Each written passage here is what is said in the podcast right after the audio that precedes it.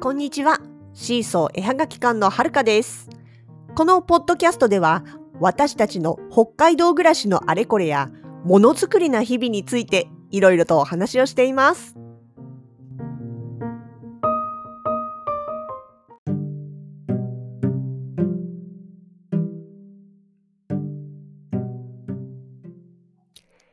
2021年6月の27日日曜日。今日も東急さん、東急百貨店さんの5階、クリエイターズマルシェの方でお店番をしておりました。今日は午前中が私一人、午後からはほのかさんも来て2人体制でやっておりまして。なのでね、朝私は駅まで車で送ってもらって、で、駅から地下鉄に乗って街中まで行ってという流れだったんですね。で、まあ地下鉄に乗って駅に着いて、そのまま地下を通って、で、ああ、そうか、店の中まだ入れないんだって、開店前の時間だったんでね、ああ、まだ入れないんだ、そういえば、なんつって、一回、えー地上に出直して、で、従業員口から入って、ああ、よかったよかった。いや、ここほんと階段きついんだよね。あ、なんだ、エレベエスカレーター動いてんだ、この時間、みたいなことをして、売り場に着いて、ようやくほっと一息ついた瞬間に、やっぱ今日暑かったな汗かいた。喉乾い。あー、水買ってくるの忘れた。ってなったわけですよ。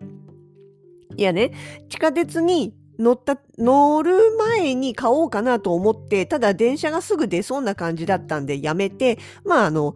札駅にね、札幌駅に着いてから、その辺の、まあ、コンビニなり自販機で買ってから行けばいいやと思ったんだけれども、いざ着いてみたら、こうね、目的地に向かってちょっとつ盲信なわけでございまして、ガッツガッツ歩いて、え気がついたら店の中入っちゃってたんですよね。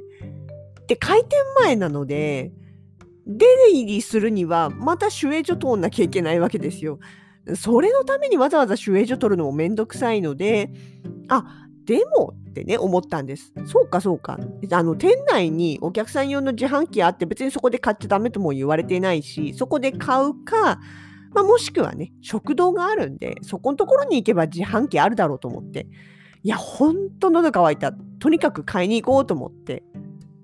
で、カバンを開けたらですね、えー、財布忘れてたんですよ。あ、現金ないじゃんと思って、あーでも今時だから IC カードとか交通系のカードとかあとねあのーなんていうの電子マネーとかで払えるじゃんと思って。でまずお客さん用の自販機に行ったんですよ。そしたら一応なんかね電子マネー的なものが使えるみたいに書いてあるんだけれどもいやでもなんかちょっとこれ怪しいなって思いながらもとにかく私は水が欲しいの一心だったのでいやでもきっとなんか使えんだろうと思ってやってみたんです。したけど、まず、サピカがダメ。まあ、サピカはね、ダメなとこ多いんですよ。っていうのは、あれ、ポイントが自動的に貯まるようになってる、ちょっと特殊な IC カードなんで、普通ね、交通系のカードって、まあ、お互いに、例えば、えっ、と、キタカだったりとか、えっ、と、スイカだったりとかっていうのは、お互いに相互乗り入れというかね、それぞれのエリアで使えるんですけれども、唯一、サピカは、使ったらその分の10%分のポイントが自動的についてでポイントが貯まると自動的にポイントを消費してあの電車に乗れるバスに乗れるっていうそういう仕組みがある関係で逆に他のカードとの相互乗り入れがないんですよね。でそういう例えばそのチャージもセイコーマートだったらできるんですけどそれ以外のコンビニではできないとかあとはその自販機でね使いたくてもサピカだけは除外だったりとかっていう不便さはあるんですがまあでもねこのね毎日使うとねこのポイントのたまり具合はバカにならないんでね、まあ、だからサピカ使ってる人多いんだと思うんですけどまあそんなわけで自販機は当然のようにというかサピカ使えませんでした。いいやじゃあ auPay 使えばいいやと思って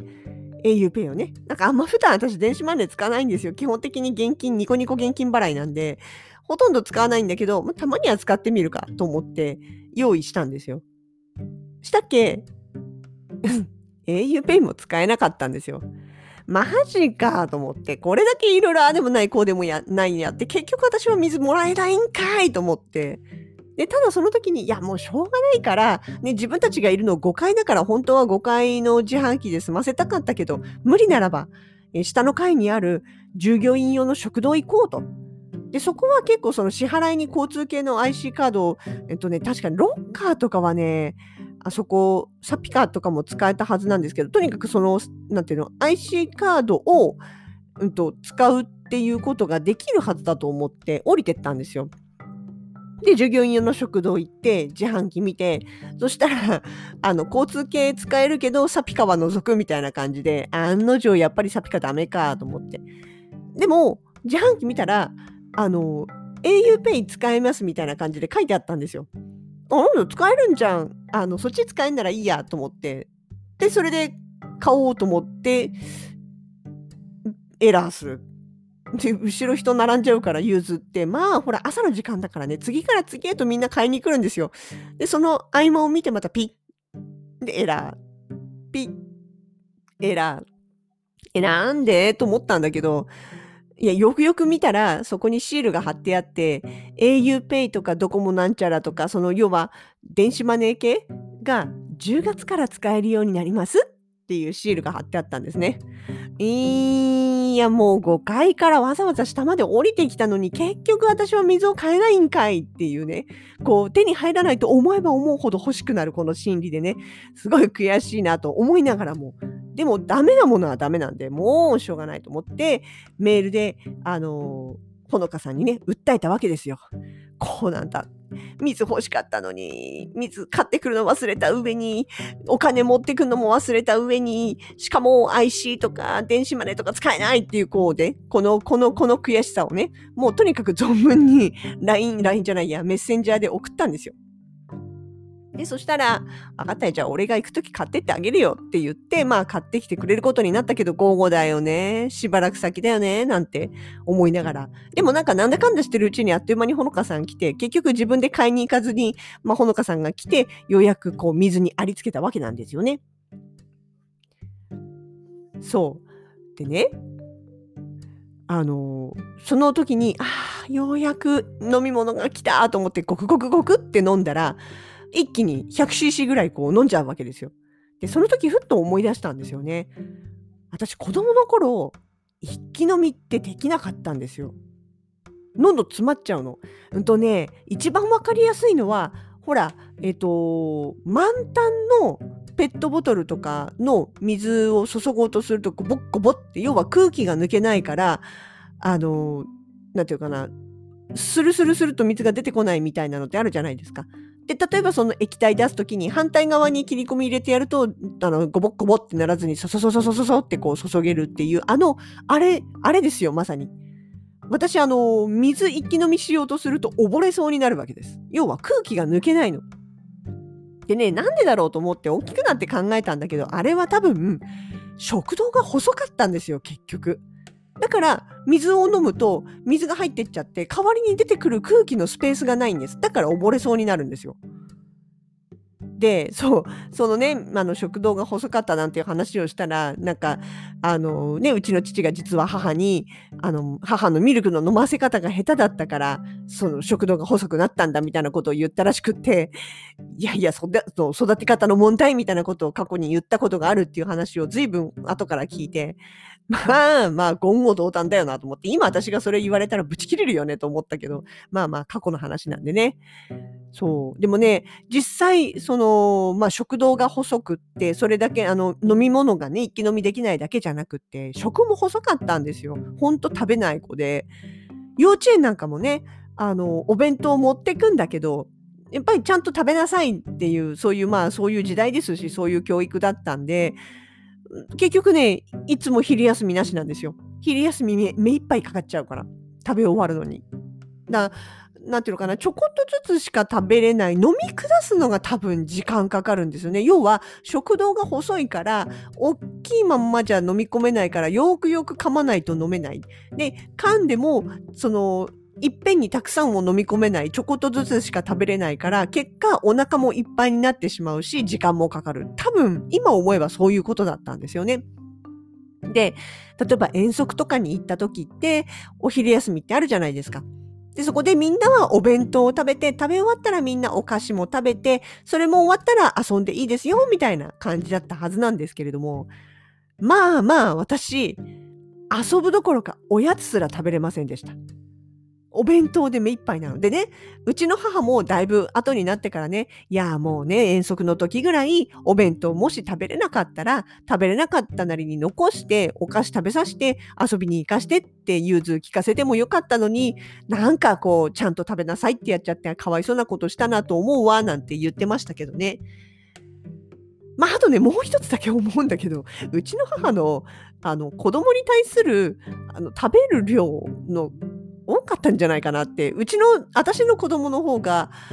ちっちゃかった頃にね、その年齢にしてはそこそこよく食べる子だったんで、うちの娘よく食べるよなんて言ったら、あの、私らが遊びに行くと、えらいご飯の量出るんですよね。で、なんか、あら、あの、娘ちゃんっていうか、まあ、孫ですけどね、孫ちゃん、いっぱい食べるって聞いてたけど、案外の食べないわね、みたいなこと言われて、いやいや、この量は多いだろうって思ったことがあったんで、もしかしたら、私の幼稚園時代も、私が食べるのも、まあ、食が細かったのもあるけど、うちの母が作りすぎてたんじゃないか疑惑もちょいありなんですけどね。まあ、それは今となってはどっちでもいいことなんですが、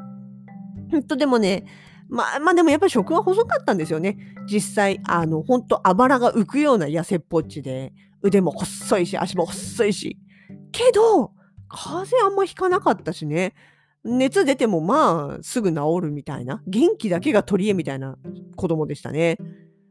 そう。でね、あの、小学校の時ってよく作文とか日記とか書かされてて、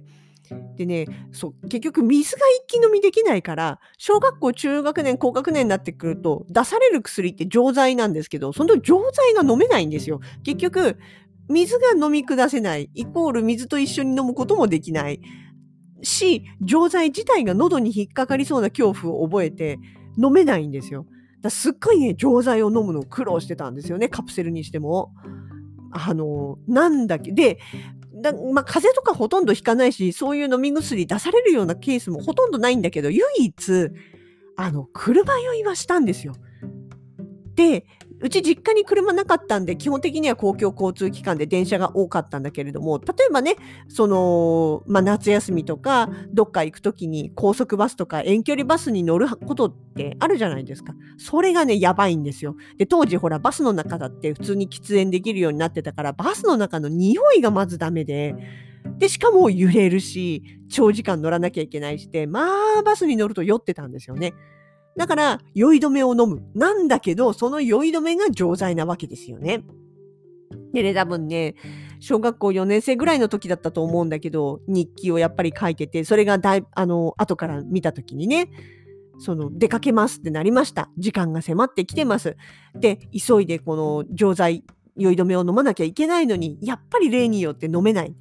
で飲めない飲めないってこうぐずぐずぐずぐず言ってたら短気なうちの父がどんどんどんどんイライラしてきてで最後の最後うまい拍子にゴクッと飲めたああよかったやっと飲めたと思ってお父さん飲めた錠剤って言ったらもうイライラがピークに達してた父が飲めたかどうしたっつって怒鳴り返してきたんですよっていうことが日記に書いてあっていや確かにそんなことあったなと思うんですよね。だからね、本当にね、たかだかね、食道が細くて水が飲めないだけでもそういう怒りを買ってしまうようなこともあったわけですね。とか、あと、同じくね、そのバスの乗る前に、あの、やっぱり6、あれは6年生、5年生ぐらいだったかな？その、やっぱり酔い止めを飲もうとして、で、飲めない。もう出る時間になった。これ以上ぐずぐずしてるとまた怒られると思って、もう飲めたことにして家を出る。でも、口の中に含んだまま。しかも、水があるわけじゃないから、それ、そのまま飲み下さなきゃいけない。そんな難易度の高いことできるわけなく、で、舐めてるうちに、錠剤の周りの遠いの部分、甘い部分ね、だけがなくなって、で、突然苦くなるわけですよ。苦いから、もう無理と思ってペッて出す。でも、薬ってその苦い部分が肝じゃないですか。っていうことは、イコール、結局、ほぼ、ほぼほぼ薬を飲まない状態でバスに乗ってるわけですよ。でね、結果、酔う。で、しかも、その時、あのね、山の中に上がってったんです。なんか森林浴だか、キャンプだか、なんかそういうツアーみたいなのに参加した時だったと思うんですよね。で、あの、いわゆる観光バスに乗って、で、どっかのバス停に、んとね、休憩サービスエリアかなんかに着いて、あ、もう無理、もう無理、気持ち悪い、酔ったと思って、もうあとちょっとだい、こっから降りればと思ったら、間に合わずバスの中でちょっとね、戻してしまったっていうで申し訳ないことをしたんですけども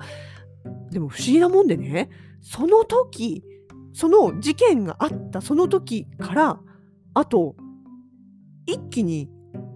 車酔いしなくなったんですよ。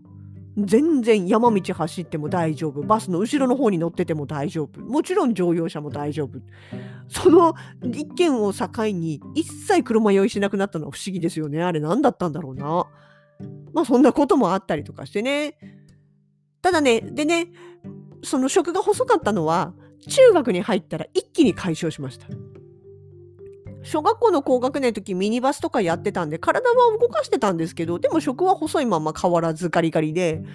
何をしたわけでもないのに中学に入ったら急に食欲増したんですよね。クラスの女子で一番でっかい弁当を持ってってました。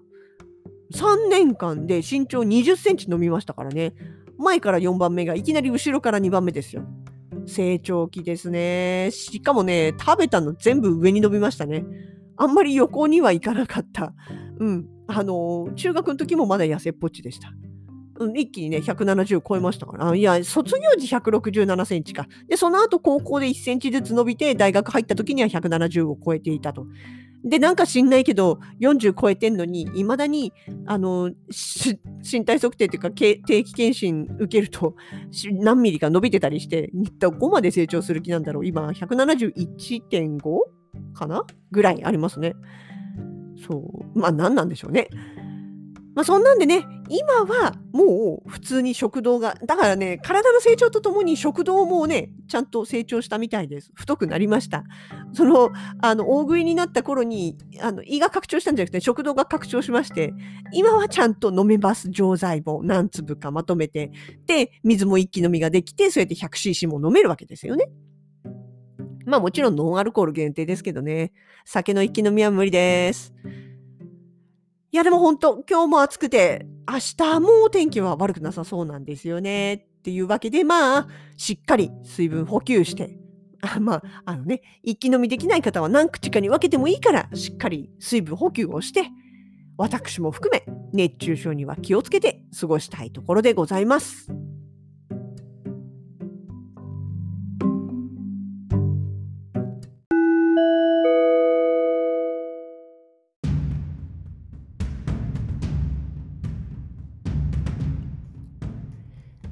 シーソー絵はがき館直近のイベント出店情報です。現在、東急百貨店さん5階にてクリエイターズマルシェに参加中。こちらは6月30日までとなっております。期間中、2人のうちどちらかが必ず在店するようになっております。続きまして、7月の1日から25日まで、こちら、東急ハンズ札幌店さんの方で、ピーチクマーケットに再び参加させていただきます。7月1日以降は会場の方が8階、8階フロアに移動になりますのでご注意ください。今のところ土日も通常通りというか時短で営業する予定となっております。その他7月以降は、えー、ワークショップ、夏休みのワークショップがいくつも入ってきます。そちらについて詳しいことはまた改めてご案内をいたします。